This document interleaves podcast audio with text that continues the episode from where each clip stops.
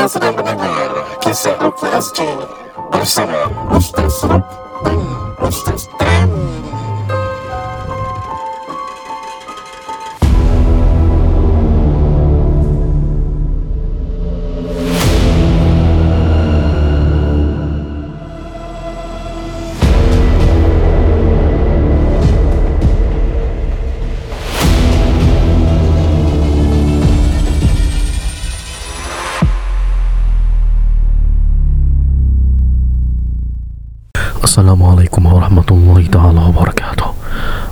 bersama saya Udin Zainur Tamliha Khamsani dalam rancangan Kisah Rukia SG.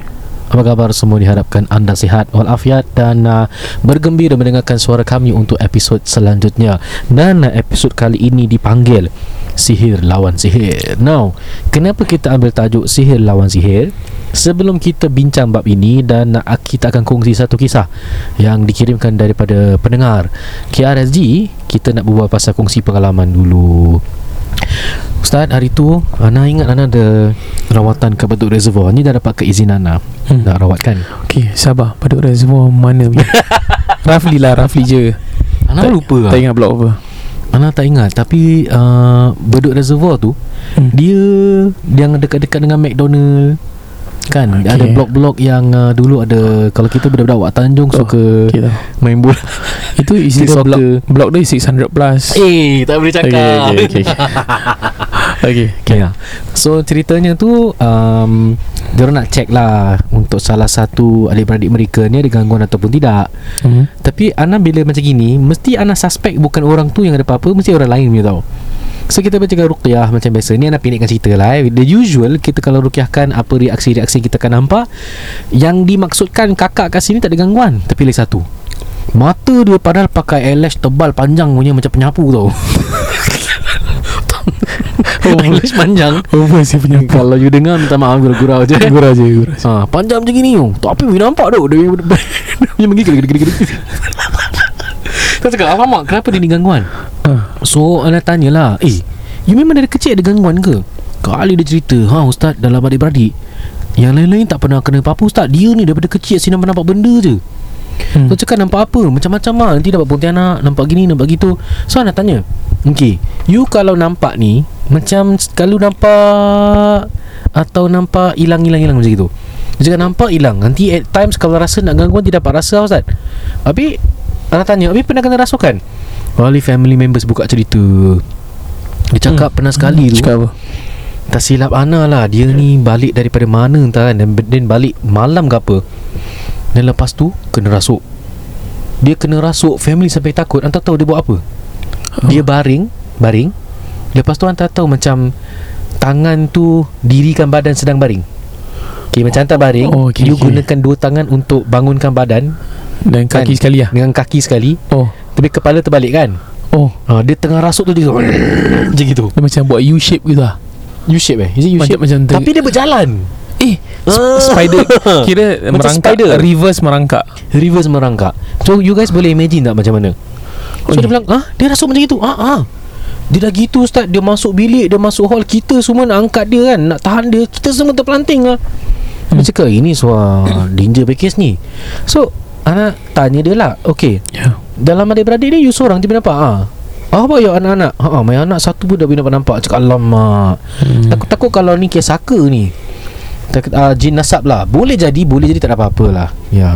Tapi rasukan macam yang terbalik tu Saya tak pernah nampak lagi Asufah Bukan saya nak nampak. Tapi kalau nampak Kalau nampak dia agak tak kelakar sikit Kita- Dia agak serius eh. Kalau nampak tu eh. Oh, kita dengar kes-kes orang dulu-dulu kalau rasuk memang brutal-brutal lah. hmm, Kasar-kasar Oh. Sekarang punya kes banyak Kalau macam rasukan Macam joget kat TikTok Tak lah tak tak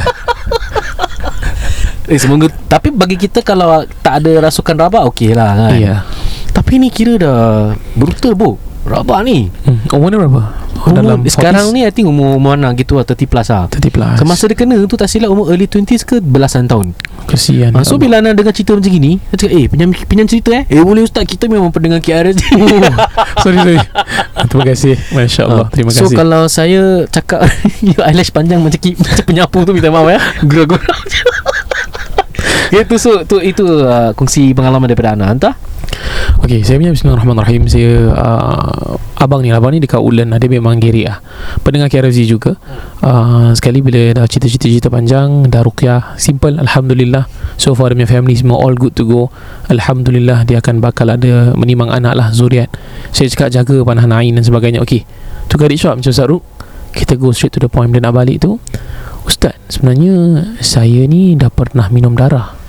What the? Terus aku macam Bang Tadi bang tak darah? Ah, Tadi bang tak cakap pun dalam rukyah Ini vampire ke? Ah, Aku cakap Tapi muka tak macam Edward Cullen. Okay. Kira Twilight eh ah, Kalau tak tak macam Vampire Diaries. cerita, cerita vampire paling meripik sih. Ah, Vampire Diaries ni nampak Melayu je muka. Sekali saya cakap dengan Tapi abang ni baik lah Masya Allah Kali abang ah, Macam mana abang boleh minum darah? Aku pergi tanya Bang apa metal ke apa? Dulu main, main band metal ke apa Kata metal dulu ada minum darah kan Black metal, black Darah kambing eh Darah Ah. black metal eh Ya, darah black metal it darah kambing? Ha Darah kambing lah lurul apa uh, lumurkan darah kat muka patut ambil gambar eh, gitu lah. Ah ya yeah, zaman-zaman kita dulu kecil-kecil dengar pasal black metal lah. Tapi Ustaz Ruk dia lebih ada dia tak lebih tahulah about the history of black metal semua. He understand semua lah. Saya kita dengan budak-budak gitu je kan. So bila minum darah dia kata tak lah Ustaz saya tak main band. Uh, cuma saya minum darah ini di Indonesia di satu pekan ataupun kita panggil pasar. Dan pasar ni khusus menjual binatang-binatang eksotik. Ha, seperti kelawar, ular, tikus dan sebagainya. Ini macam yang kita pernah nampak lah dulu time COVID baru start kat China viral. Kan dia makan ular dan sebagainya. Hmm. Jadi uh, dikatakan ular kobra. Ah uh, ular senduk eh. Oh. Ular senduk eh kobra. Ular ni lah ular sanduk ah. Ah ular ular bukan ular sawan ni oh bukan. Cobra ni dia ada dua. Kalau kat Asia ni selalu king cobra and it is the biggest snake in Asia lah. Ha. Besar tu Masa Ana dulu belajar dekat Insania Dekat Hmm. daerah Lustar Kedah sana kan Ha. Diorang ada Memang. This ular Dekat belakang semak tau Besar geng ular dia Besar gila Boleh sampai 2 meter lah Hmm. ha, So ini kobra mana? Kalau yang Kobra Kai aku baru nak sebut kat Netflix kan Cobra Kai. Okey. Okey kita get back to the story. Ya ya okay. Jadi dia pergi ke pekan di Indonesia bersama ayahnya untuk mencari uh, orang kata darah ular. So di pekan tu memang dia ada ular yang orang kata darahnya fresh bukan yang dah mati punya. Jadi ular tu um, memang masih hidup dibunuh. Kemudian uh, saya tanya dia lah macam mana dia dapat darah Mesti bunuh lah potong lah potong lah Oh. Kemudian dia darah dia, dia letakkan sedikit Dia kasih minum So Masuk akal jugalah Takkan dia minum dia punya venom, venom kan? Kalau minum venom dah meninggal kan? Meninggal. Jadi minum darah ular Okey jadi hukumnya macam ni. Okey sebelum kita buat pasal hukum Saya cakap lah lagi What was the experience? Dia kata darah, darah ular itu Untuk membaikkan ekzimanya Eh? Aku eh Ini Exactly That's my Terus aku cakap dia Betul lah bang Betul Ustaz. Saya memang Dululah Ustaz Tapi ni cerita dulu. Hmm. Jadi macam mana Ustaz? Dan dia rasa Bila dia minum benda tu Tu yang kulit dia lebih flare. Makin Dia Makin- minum makin teruk? Katanya lah Katanya. So Saya cakap dengan abang tu. Baik eh? Tapi abang ni baik. Abang ni memang cool lah. Dia relax dia orang dia. So saya cakap dia Okay bang InsyaAllah lah Kalau benda tu dah lama Semoga Allah maafkan. Dan abang masih kecil ber that time. You, you don't have a choice. You must listen to your father. So cut the story short. Hukumnya Ular ni satu binatang yang kita tidak boleh makan Confirm Ha Okay, tak boleh makan dan da, apalah apatah lagi darahnya yang najis. Hmm. Tiada ada binatang punya darah yang kita boleh boleh makan. Tak boleh. Semua darah kita tahu najis. Cuma ular ni kalau contoh dalam uh, apa ni orang kata dalam keadaan darurat, uh, darurah. Okey, dalam dalam betul-betul dia tak ada makanan lain contoh di hutan macam komando semua. Dia makan monyet, makan ular dan sebagainya. Itu misal memang dah tak ada makanan. Memang untuk survival. Tapi kita yang pada zaman sekarang ni, alaf sekarang ni, abad sekarang impossible. Haram. Ular tu memang binatang yang tidak boleh dimakan sama sekali. Dia venomous, dia pun ada taring, binatang yang bertaring juga. Okay, so itu di antara benda yang saya lupa juga nak cakap bila dia minum darah tu, saya cakap apa rasanya. Hmm. Saya tak ingat Ustaz rasanya Cuma dia orang letak lemon Kasih sedap sikit Aku letak lemon dah macam Okay, para pendengar KRC yang budiman You tahu tak air tebu tak Yang sugar cane yang dia letak lemon kan sedap. Ha. Tapi ini lemon diletak pada darah ular. Jadi rasa sedap lah gitu. Ya, aku tak tahu darah boleh rasa sedap bila letak lemon But Anyway. So, so saya tanya dia Jadi mahal tak? Murah lah Ustaz kat sana. It's, it's very cheap. Really? Ha, So hati-hati para pendengar KLZ jangan buat benda-benda macam ni. Ayah you ke nenek you ke bakal you ke you nak kahwin dengan orang sana ke jangan buat benda-benda khurafat yang level 9000 ni. Berhati-hati. Okey Jadi pada pendengar KRZ Ana nak tambah Ana pernah nampak satu video ni Dekat Indonesia jugalah. Okey. Dia jual apa tahu? Sate ular geng. Sate ular Dan dalam dalam sangka tu Semua ular tedung yang berbisa. Hmm. So makcik yang jual ular ular tedung ni Hmm. Punya sate Dah banyak kali kena sangat masih hidup. Masih hidup. Masya Allah makcik. Ha, tapi nampak lah Ada tangan dia macam Half paralyzed lah Semata-mata nak jual sate. Apa kata orang tu Sate ular kobra pasal? Kat sana tak ada ayam apa? Tak ada ayam tak, Tak tahu lah Kira eksotik lah Makanan Oh. eksotik lah. Ada satu tempat kat sana kan Memang makan benda macam itu kan. Ular eh? So ular tu dia potong kepala on the spot Tengah berdenyut-denyut tu Dia potong Lepas tu dia bakar. Lepas tu Ana tengok lah Ada This This Hmm. om putih ni Dia pergi makan lah. Sate ular kan. Sate kelawar pun ada geng. Ui, tak tahu Oh. masih Dekat daerah mana tu? Dekat daerah Jawa juga ah. hmm. Pelik lah Diorang Diorang happy meal lain sikit lah. Kemudian saya pernah dapat uh, Ada sahabat tu uh, Dia suka send saya Bervideo-video Macam rukiah pelik-pelik ni semua. Sekali satu tu memang kelawar. Wallahi eh Ni saya betul-betul dapat. ha, ha. Saya, saya pun buka lah video kelawar tu. Saya ingat ni macam video rukiah jugalah sihir habis? Tak rupanya kelawar tu yang kelawar besar punya It's a very big bat Dia terbalik. Oh. Kemudian Dia kata kau nampak tak Tam? Aku cakap nampak apa? Kau tengok betul-betul Sekali rupanya dia nak tunjuk saya Kemaluan ke, Kelawar tu. Saya ingat video rukiah Dia send saya kemaluan gambar. Jadi para pendengar SG yang budiman Jangan send saya video-video mengarut. Aku tak ada time eh. Ah, Saya ingat video kelawar Apalah dia nak buat rukiah ke Kadang-kadang macam- kita nak review video ha, betul-betul eh. Nak review. Sekali Apa tengok lah. Eh Aku cakap ni member betul lah Okay astagfirullah Jadi Ya. para pendengar KRZ Ni bukan kita nak buat benda tak senonoh but Ini adalah reality eh. Orang rasa kita benda berbodoh macam ni Astagfirullah Para pendengar KRZ Alhamdulillah Selesai sudah uh, Kita punya segmen intro Sekarang ni kita kita cakap pasal sihir lawan sihir eh. So sekarang ni kita dapat kiriman daripada dua orang pendengar Malaysia ni. So dia uh, DM dekat K, Kisaruk KSZ punya uh, IG. hmm. So dia bilang uh, Ni satu dia bilang uh, Sekejap eh. Assalamualaikum Ustaz. Saya tu dari Selangor Malaysia. Boleh tak Ustaz ulas tentang gambar yang saya share kat Ustaz ni? Katanya ni cara untuk kembalikan semula sihir kepada penghantar sihir. Hmm. Saya rasa dia macam reflect Ustaz. Tapi saya nak juga dengan ulasan Ustaz Supaya dapat dikongsikan kepada pendengar lain. Terima kasih Ustaz. Semoga Ustaz di KRZ sentiasa dimudahkan urusan dan dimudahkan rezeki. Amin ya Rabbal Alamin. Eh tapi dia kasih dia share nama dia kan? Tak Dia tak kasih share tak sebut Oh, nama dia okey. ha, Cuma nak cakap dari Malaysia lah Selangor eh Dia orang Selangor Ah, orang Selangor. Terima kasih kerana sudi mendengar Ya, Alhamdulillah. Kisah Ruki Aziz Sampai Selangor juga kita Ya. eh. So ada video ni daripada kiriman seorang Boleh sebutkan nama dia? Tak boleh eh? Tak boleh Okay So dia video ni dia bilang hashtag sihir Hashtag rawatan alternatif Okay So adalah gambar Ni tak tengok kan Macam gambar pocong Kononnya orang menyihir lah Gitu Betul? Ya. Okay. So dia video tu tu Dia, dia send kita screenshot List senangan kerja kita. So dia bilang Ilmu untuk mengembalikan sihir kepada pengirimnya. So dia bilang pengirim sihir akan rasa seperti terbakar. Saya kongsikan ilmu ini sebab lama dah saya tak merawat masalah sihir. Oh okay. Oh ya okay. Jadi dia cakap tuliskan ayat 41 surah Araf pada kertas putih. Tulis tanpa baris Seperti dalam gambar. Nampak? Tanpa baris Eh? Apa pasal nak kena tulis tanpa baris ni? Selepas itu bacakan ayatnya sebenarnya 41 kali. Lalu kita niatkan begini. Ya Allah Tuhanku pulangkan kembali sihir yang menimpa diriku. Kembali makan tuan penghantar dan juga pengupahnya. Okay Kisi eh? Satu dari flag ni Dia suruh surah Araf Tapi tanpa baris. Kenapa? Kenapa mesti tak ada baris? Okay tak apa. Hmm. Lepas tu bilang Lalu kita bakar kertas ini Sehingga jadi abu. Buatlah amalan ini setiap hari Pada waktu malam Bagi yang ingin Yang mengamalkan amalan ini Sila lafazkan Qabil tu Di ruangan komen. Oh. Kau betul tu means ijazah. Ya. Ijazah. Apa sajalah Saya tunjuk contoh je ni. Sihir ni jika kita rawat dia akan hantar balik. So caranya kita kena hantar kepada pengirimnya. Semoga bermanfaat untuk semua. Apa manfaat? Okay Okay So kita nak uh, Kata orang tu ulas eh. Kita nak ulas Kita ni slow lah. down sikit. Okay Lepas, ya. Silakan. Hantar Buka, betul, eh? Okay. Bismillah Yang pertama Para pendengar KRSG Apakah menjadi wajib bagi kita Kalau kita disihir Which is kebanyakan kes pun Ingat Ianya dijadikan Ataupun Jadi Sihir itu adalah kerana dengan izin Allah Betul?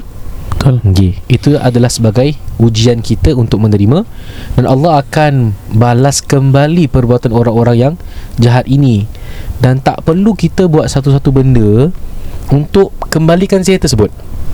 Okey. Bermakna kalau kita tahu pun orang tu betul-betul mengaku dia sihir kita, apa bezanya kita kalau kita sihir dia balik? Kenapa saya cakap sihir dia balik? Kerana amalan yang diajar di sini minta maaf jika alal pandangan yang tidak sealiran dengan saya terpulang. First dia menggunakan ayat Quran.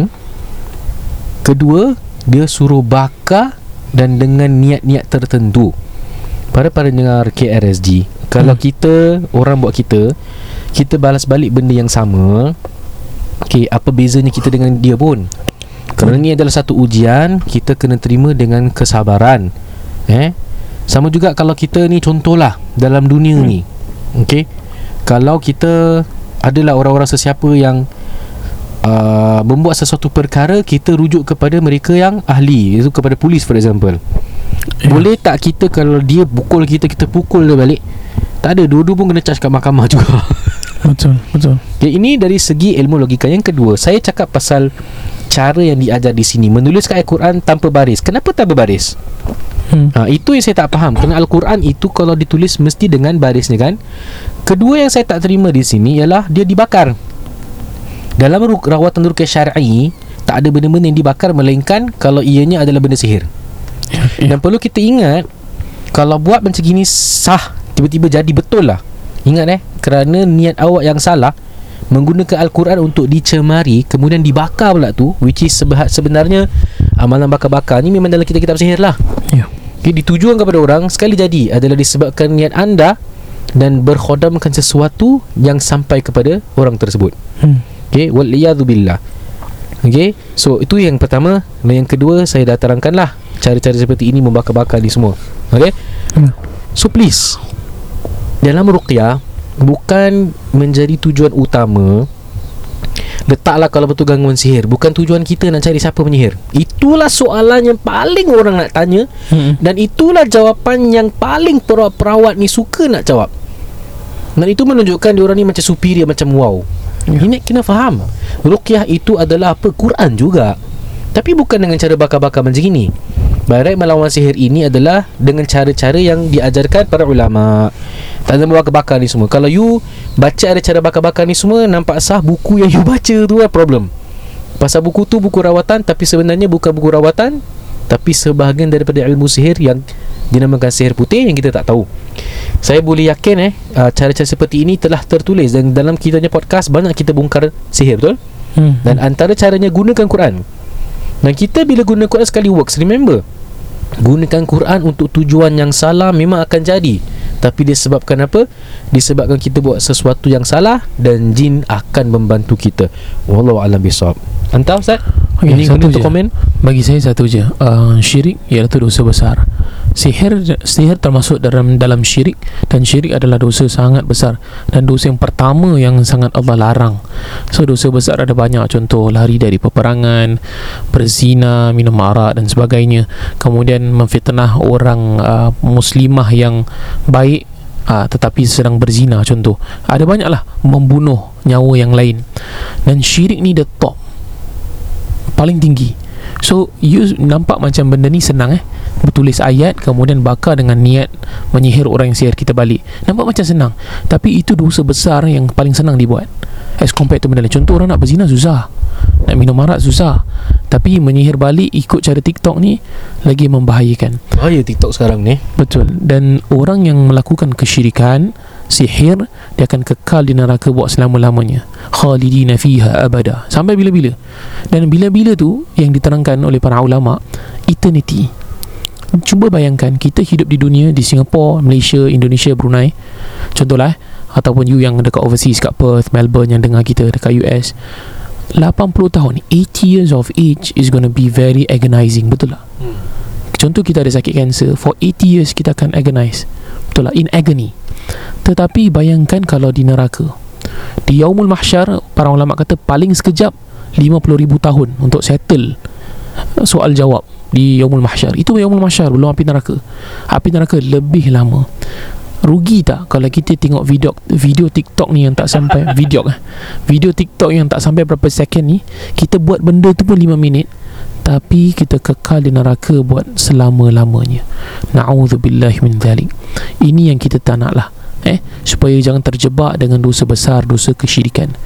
Ingat kalau kita tak boleh tahan api lighter ataupun api dekat kat dapur kita kita tak boleh tahan tertuang air panas kita menjerit neraka maka kita semua tidak akan boleh menahan panasnya api neraka. Na'udzubillahi min dhalik Essence of gangguan ni sebenarnya ujian ujian untuk kita tau supaya kita bukan nak marah siapa yang sihir tapi kita kena ingat Allah izinkan benda tu berlaku. Ya. Jadi you nak marah dengan Allah ke? Kerana ujian manusia itu berbeza-beza untuk setiap orang. Kan? Kan Allah dah sebut dalam hadis in in asabathu sarra'u syakar. Kalau terkena benda kegembiraan dia bersyukur. Fakana khairan lahu maka itu adalah baik untuknya. Wa in asabathu darra'u sabar. Bila terkena musibah dia kena sabar. Ya. fakana khairan lahu maka itu dah baik baginya ini adalah sikap dan sifat yang diperolehi orang yang bernama mukmin. Bukan nak menyebutkan diri kita dengan orang sihir. Kau bukannya tahu pun dia sihir. Kadang-kadang perawat ni dia main pok nama je. Ha. yang sihir ni mak awak. Lepas tu kau guna cara gini lawan balik. First dah syirik macam Ustaz tak bilang. Okay Kau pun dah dua kali dol Sama juga Sama juga dosa. Lepas tu kau pula tersihir. Kalau tu bukan orang yang betul Sihir kau macam mana Kan Hmm. That's the problem Inilah yang kita nak bantras Sampai Sampai eh Kita punya podcast ni kat Malaysia Alhamdulillah lah Alhamdulillah ha, Kita nak ajarkan ayat Quran Untuk me- memperbaiki keadaan Untuk merawat Kesembuhan milik Allah Subhanahu Wa Taala. Dan insyaAllah untuk episod uh, Yang lain-lain nanti Kita nak kupas banyak benda lah Yang para pendengar dah bawakan kepada kita Dan kita akan bincangkan eh. hmm. Baik sekian Itu sahaja InsyaAllah kita berikan ruang uh, Oh ada benda nak cakap lagi kita Okay sponsor siapa? Jadi Team NNM Alhamdulillah. InsyaAllah sebelum NNM berikan sepatah dua kata. Uh, Kita akan memberikan sepatah dua kata kepada kambing-kambing kita. Tak lagu dah saja uh, Kita ada membuat uh, ibadah kurban. Eh, Ustaz Ruknuddin dan saya bersama-sama Kita ada buat ibadah kurban. Uh, Jadi barang siapa yang nak support kita From KRSG Kita sangat berterima kasih. Thank you so much for the trust given. Dan insyaAllah rezeki-rezeki kita ni akan kita kongsikan dengan ahli keluarga Dan juga orang-orang yang susah. InsyaAllah. Amin ya Rabbal Alamin Mari para pendengar KRZ InsyaAllah kita berdialog kepada Team NNM Untuk memberikan sepatah dua kata. Dan uh, jangan ke mana-mana InsyaAllah kita akan teruskan dengan uh, segmen kongsi kisah Selepas iklan ini. Over to you Haji Nizam Rumah bukan sekadar tempat berteduh atau untuk dinikmati. Bilakah kali terakhir anda meneliti pinjaman rumah anda? Dapatkan nasihat berkesan dari Niza Nizam. Mahukan sebuah rumah tanpa pinjaman atau inginkan pinjaman rendah? Dapatkan nasihat berkesan dari Niza Nizam. Tidak semua rumah sesuai sebagai pelaburan. Jadikanlah rumah sebagai satu pelan simpanan. Manfaatkanlah sepenuhnya dana CPF anda. Dapatkan nasihat berkesan dari Niza Nizam. Telefon 96704504 sekarang. Assalamualaikum. Terima kasih kerana mendengar KRSG guys. Kami NNM Nizam Nizam bersama ejen Man dari Propnex. Setiap episod kami akan kongsi secara informasi dan isu-isu berkaitan dengan rumah. Baiklah, episod kali ini menyentuh tentang HFE.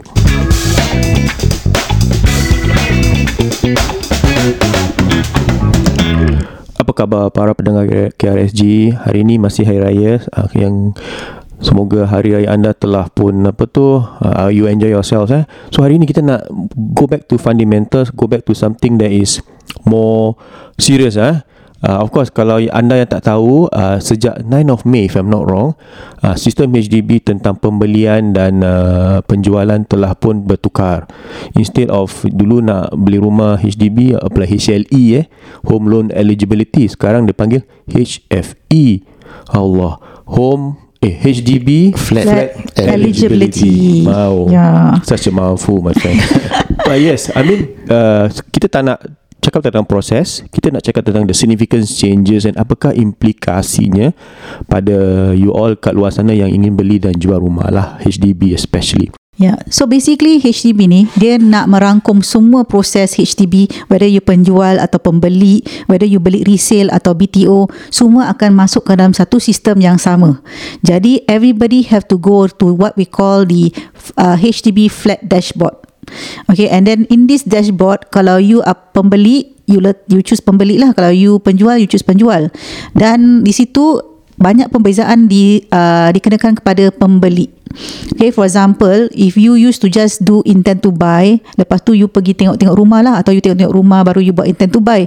Tetapi sekarang HDB mahu anda membuat what we call preliminary HDB flat eligibility dulu dan apply you punya HFE letter that means you kena letak you punya income you punya 12 months payslip dan you kena letak uh, you punya payslip semua dokumen semua submit dulu.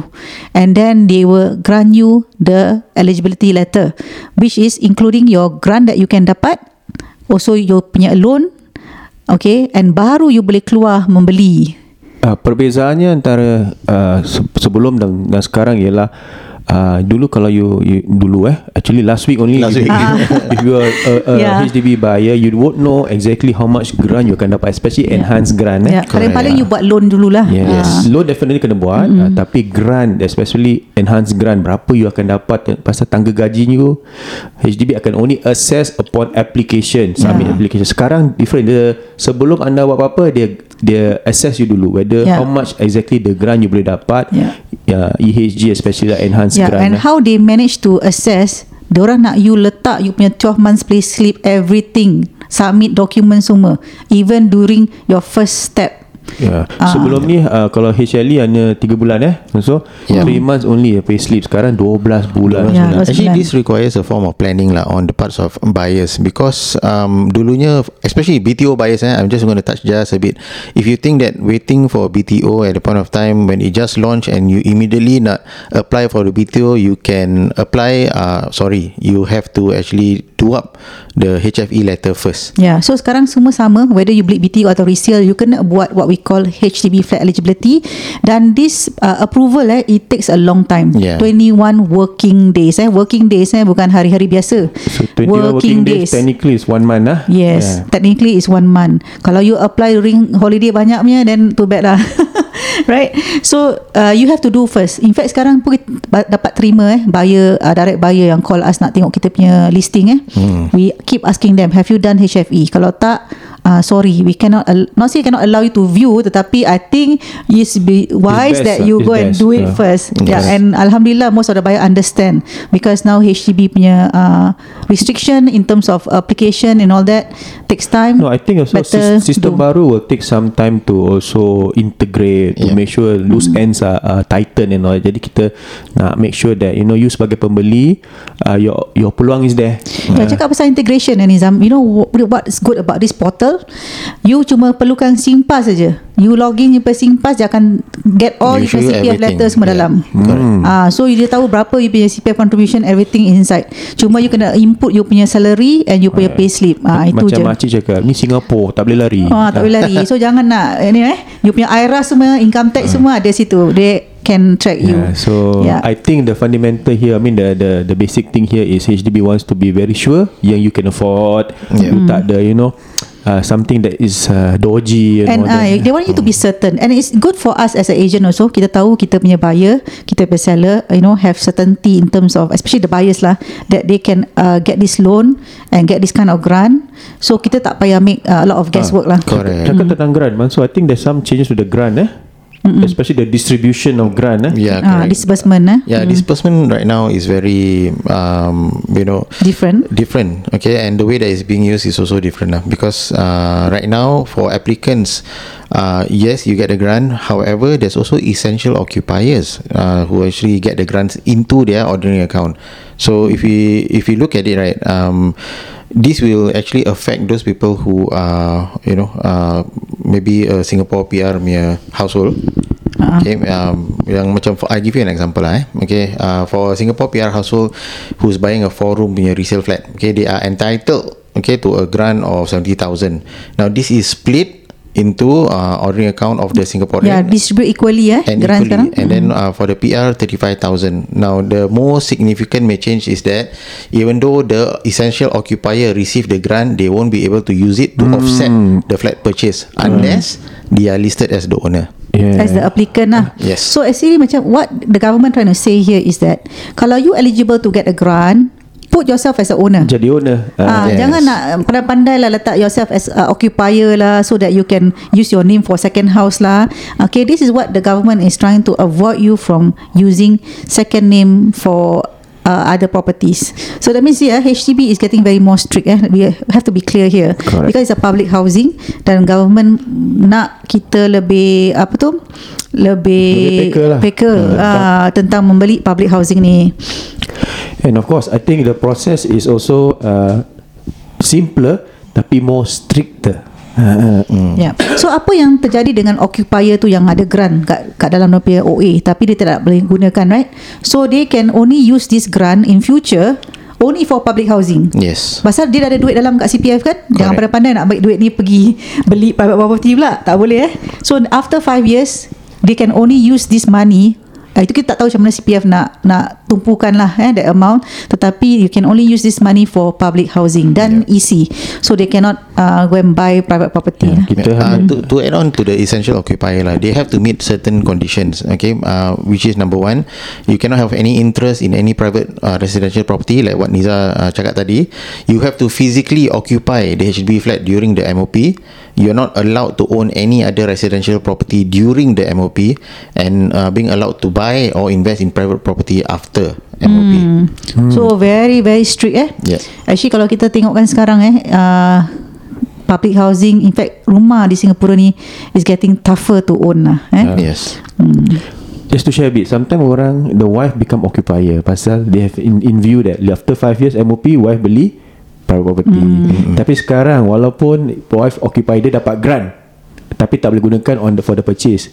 Tetapi bila after 5 years She can only buy Public HDB, housing. yeah. Yes. So important eh Para pendengar gereji uh, Kita hanya akan tahu Implikasinya 5 tahun dari sekarang lah eh. Pasal the, the policy is just being implemented. Uh, Baiklah. Uh, Important to understand yang uh, HFE very important Untuk those who are On the property buying journey As well as those upgrading lah. Baiklah. Yeah. Para pendengar KRSG There's only one number to call 96704 504 Exactly. Over to you Ustaz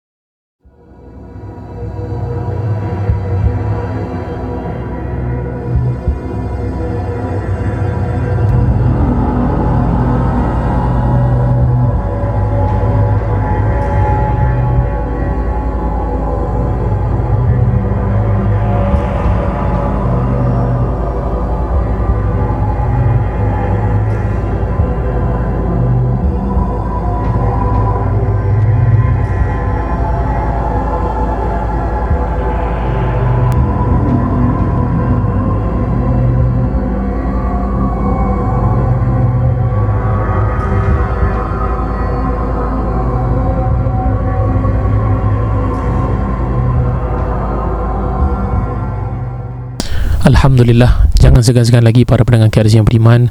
Nak jual beli rumah Kalau you tak sure siapa You tak ada orang yang you selesa lagi Maka carilah NNM InsyaAllah They can do the uh, The work for you. You just tak payah fikir banyak-banyak. Just cari rumah mana you suka Dia akan viewkan for you Dia tengok dan sebagainya.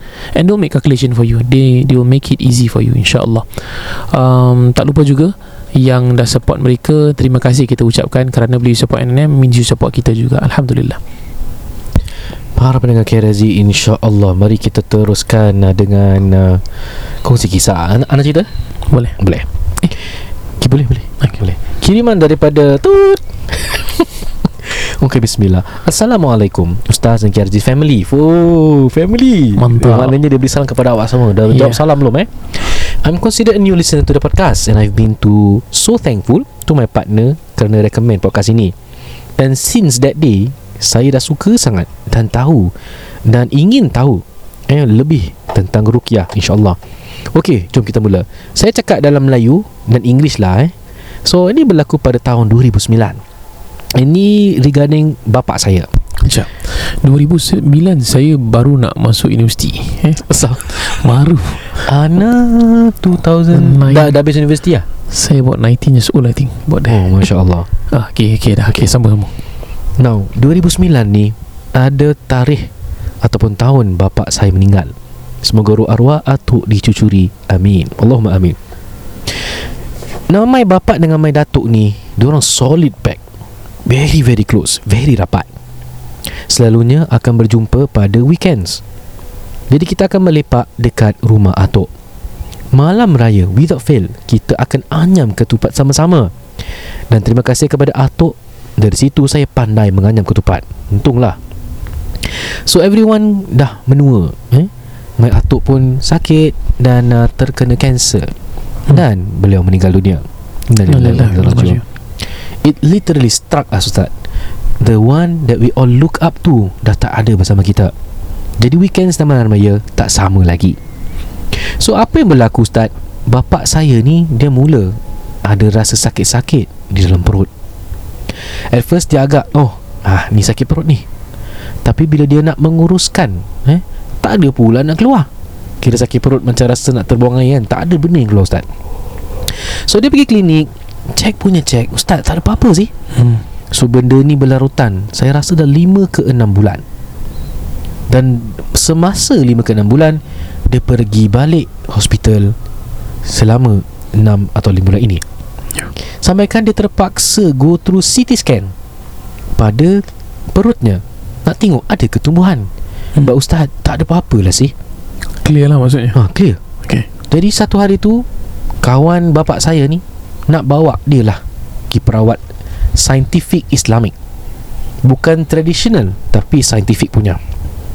What I was told and understood Person or perawat tu Yang kawan bapak tu Daripada Malaysia And dia certified professor Dan certified doctor Okay. Saya tak pernah lah ikuti bapak hmm. saya pergi rawatan. But while like, I look at ubat That was given. Semuanya macam natural herbs Dalam pills. Tak adalah tang- pakai tangkal ke apa ni kan Minyak-minyak ni. Hmm. Alhamdulillah after quite some time My dad recovered. Ustaz, satu je soalan. Apa yang berlaku kepada bapak saya?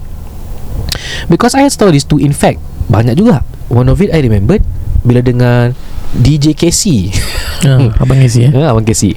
And a similar story actually happened But dia punya Dia kena migraine for some months. I heard stories from my friends too Regarding about this. Someone you are close to or your loved ones pass away And then these sorts of gangguan will occur. Ustaz, ada any knowledge tak regarding about this?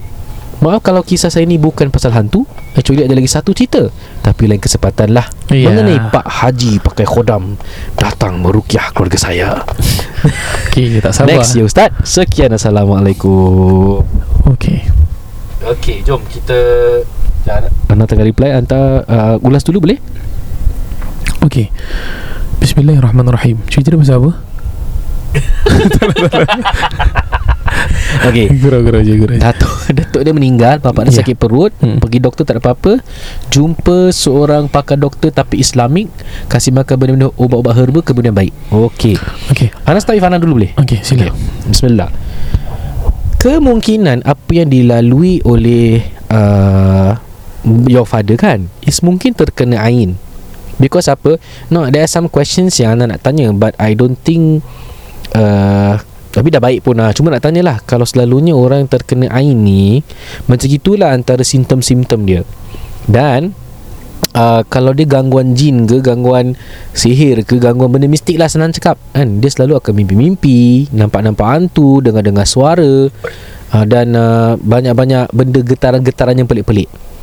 Dan saya rasa Doktor saintifik ni Dia ni seorang doktor yang Memang clinically Dia memang expert Tapi at the same time Dia percaya kepada rawatan Menggunakan sunnah Nabi Okay A Ya. possibility mungkin terkena ain Kemudian dia rawat Menggunakan cara-cara ruqyah Dengan Benda-benda alami Herba, natural Ya Kemudian Allah izinkan untuk sembuh Sedangkan hmm. secara Clinically Tak dapat identify lah eh? Satu Nombor dua sama ada memang dia sakit biasa pun Tak ada kena dengan ain ke Sihir ke Jin ke apa ke Hmm. Tapi kerana dia menghidupkan sunnah Kan Kemudian dia banyak berdoa kepada Allah Maka Allah berikan kesembuhan Kadang-kadang ke- kesembuhan itu Bukan disebabkan ubat Kesembuhan adalah di atas Terjawabnya doa kita kepada Allah Subhanahu Wa Taala. Jadi if you tanya ni apa Allah sahaja maha mengetahui Ya uh, Faham tak? Eh? Tu tu pada Rana punya ulasan lah tak? Hmm. uh, Ubat yang kita makan ni semua as asbab Maksudnya medium Di antara sebabnya kita pulih Tetapi yang memulihkan ialah Allah Sama You pergi uh, Contoh you pergi um, You ada cancer Kemudian you pergi chemo Kemudian your cancer cells are not Dia jadi inaktif Bukan masa chemo tu you baik. Kerana Allah memulihkan you. Ini iman. Me- Means you faham Konsep ni. Tetapi bila orang tanya Macam mana you okay? Oh aku lalui chemo Contoh. So itu yang kita kena faham sebagai orang Islam. Kita akan lakukan usaha Tapi Allah yang menghentikannya. Dan you pernah dengar juga contoh orang contoh eh orang tu makan macam-macam amalan sunnah dan sebagainya. Sekali sakit juga. You pula tak yakin. Tengok apa ni makan makanan sunnah pun masih sakit kanser ah, it's not like that. Pemahamannya tidak macam tu. So kalau kita faham macam 1 plus 1 is 2 yang kita faham So bila dia jadi 3 kita macam tak boleh terima Because tak masuk akal. Dan begitulah aturan Allah Kadang-kadang. When Allah heal someone Ataupun when Allah Test someone It seems atau it deems to be very illogical to our to our uh, orang kata akal fikiran kita yang tak boleh terima Allah punya capacity uh, of cara rawatan Allah ataupun cara Allah uji orang. Kita manusia, manusiawi tak akan boleh faham apa yang Tuhan lakukan. Ha, so kita ada limit on in that sense. So sekadarnya sebagai manusia, you usaha whatever the results gonna be like maka kita akan terima dengan hati yang terbuka kerana inilah pilihan Tuhan kita maka kita akan ada iman dan insya-Allah menjadi mukmin yang baik Kadang-kadang pun doktor uh, Macam Pernah advise eh. Uh, Can you try to do spiritual uh, Recovery Atau spiritual treatment. Ya. Benda tu bila kita check Tak ada kena-mengena pun Dengan gangguan mistik. Tapi kita baca Quran baik. Hmm. ha, Bermakna perlu ke itu mistik? Tidak. Pada mungkin Dengan membaca Al-Quran wasilahnya itu Allah kabulkan Hmm. Tapi mesti kena usaha. You tak payah terus You know Memang baca Quran tu memang wajib lah Kalau untuk Cara seorang Muslim atau mukmin Untuk Yeah. membaikkan diri kan.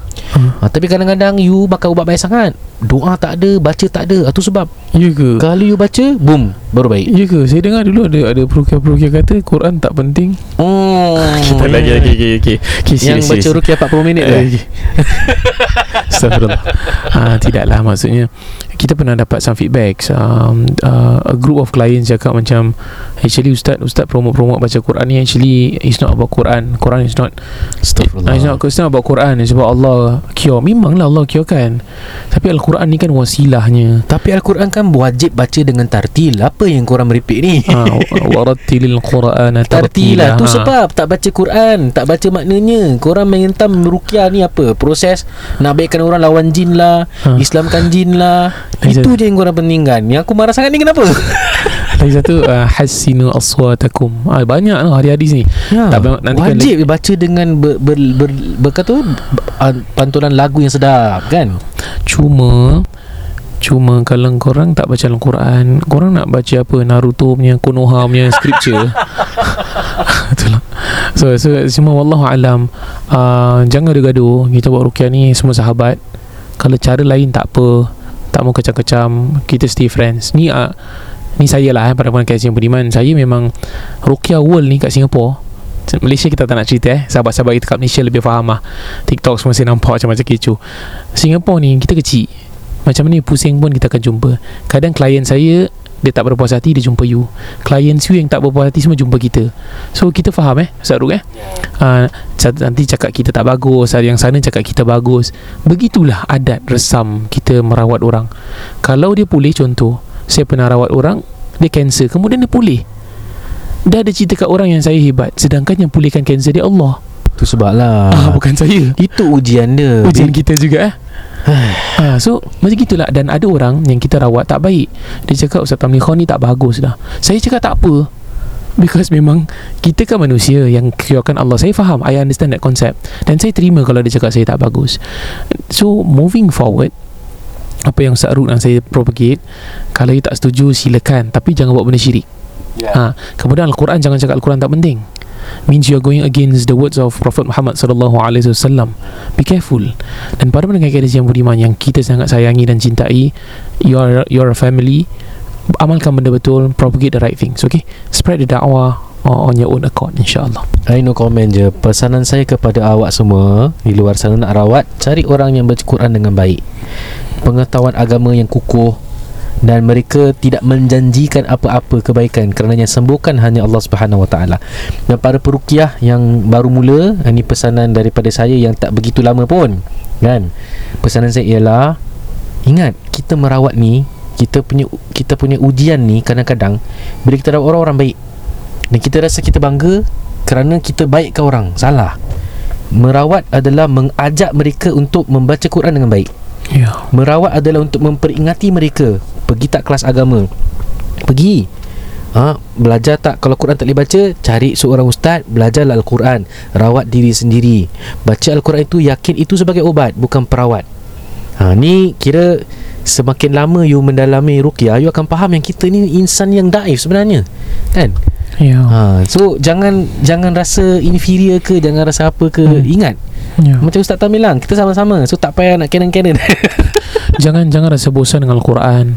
Kan kalau tak dengar Al-Quan kita rawat orang takkan nak pakai Blackpink punya lirik. Dengar. Blackpink punya lirik. apa apa Blackpink Blackpink tak, tak tahu ya Blackpink. Blackpink tu Korean Korea. nama ikan kan Kau main main. Kira tak tahu eh. K- K- K-pop kan? Okay pop Asal? Yelah maksudnya Kita pakai Al-Quran lah. Takkan kita nak pakai lagu-lagu K-pop kan? Ha, So begitulah. Lambat aku, eh. InsyaAllah. Okay, Ya, okay. Uh, uh, Other than that Kita doakan eh. Siapa yang Contoh kalau ayahnya dah pulih Ataupun atuknya dah pulih Alhamdulillah. Maka itulah kurniaan Allah. Dan kita doakan Pada pendengar Azim beriman yang sekarang ni Sekarang ni sedang diuji Dengan kesakitan apa pun Tak semestinya rukyah. Cancer ke Apa ke Ada yang kena limfomia eh? Lymphoma, lymphoma. Lymphoma Lymphomia pula. Apa-apalah. Itu leukemia tu eh. Sorry. Leukemia dan apa-apa yang seangkatan dengannya. Semoga Allah berikan kesembuhan dan keafiatan InsyaAllah. Ya. Last Last but not least eh. Okay. Ini anda, anda dapat satu uh, Feedback Feedback. Eh, dia cakap gini eh. Ni next episode lah. Tak tak tak. Oh ni sekejap, okay, episode ni. sekejap, Okay, sekejap. Dia cakap apa tau? Uh, Ustaz I get my five of my friends Dengar Cerita KRZ Five Okay. of my friends uh, Dia berkawan ni Dia pada, pada pendengar kita lah. Okay. uh, Kak Ina Kak Ina Bukan Hmm. nama sebenar. Kak Ina. So dia bilang They got super mad listening to this episode Without knowing that Dia yang going through. Okay tak kisah. Dia cakap And now all these people are hooked Dengan your podcast. Told you You both are doing super good job. Masya Allah tak? Allah. Tabarakallah Dia cakap One of my friends say Ustaz Ruk ni Very straightforward And funny. Ustaz Tam pula very chill And his jokes nak kena catch Cause he is too chill So mungkin itu adalah kombinasi yang baik eh Satu Yeah. ni konon Ustaz Ruk ni orang cakap ah, Ni ni straightforward ah. Iya Dia very garang ah. Ustaz Tam pula very chill Relax je Sure. So dalam Last satu je saya nak pesan eh hmm. Islam ni dia macam gini You rasa kalau ayat dalam Al-Quran tu Yang terangkan good news Versus ayat Al-Quran yang terangkan tentang warning Ataupun bad news Mana lebih dalam Al-Quran Is it ayat-ayat mengenai good news Atau ayat-ayat mengenai warning?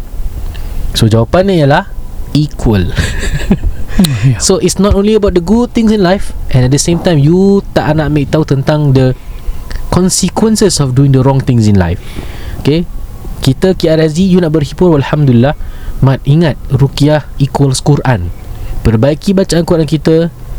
Tanamkan niat kepada Allah Subhanahu Wa Taala Tanamkan niat yang Dialah maha penyembuh Bukan manusia You guys kalau panggil Ustaz Ru Ustaz Tam untuk datang Rukiah Kita hanya Berkongsi pengalaman Tengok keadaan Gini gitu-gitu Dan kita akan ajarkan Hmm. Kalau, kalau boleh kita akan cakap Semoga ini kali pertama dan terakhir kita jumpa Ya ha, Kalau lebih tak ada baik Itu bunyi apa tu? Eh Punya handphone Eh by the way By the way By the way. uh, that, Ni dah quite some time lah Hmm.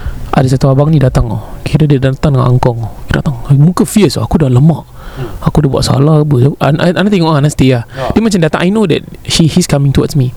So aku cakap ah, dia okey aku takut tak ada masalah orang ada angkong kita banyak member yang ada angkong juga kan. So bila dia datang aku macam okay ni apa benda eh?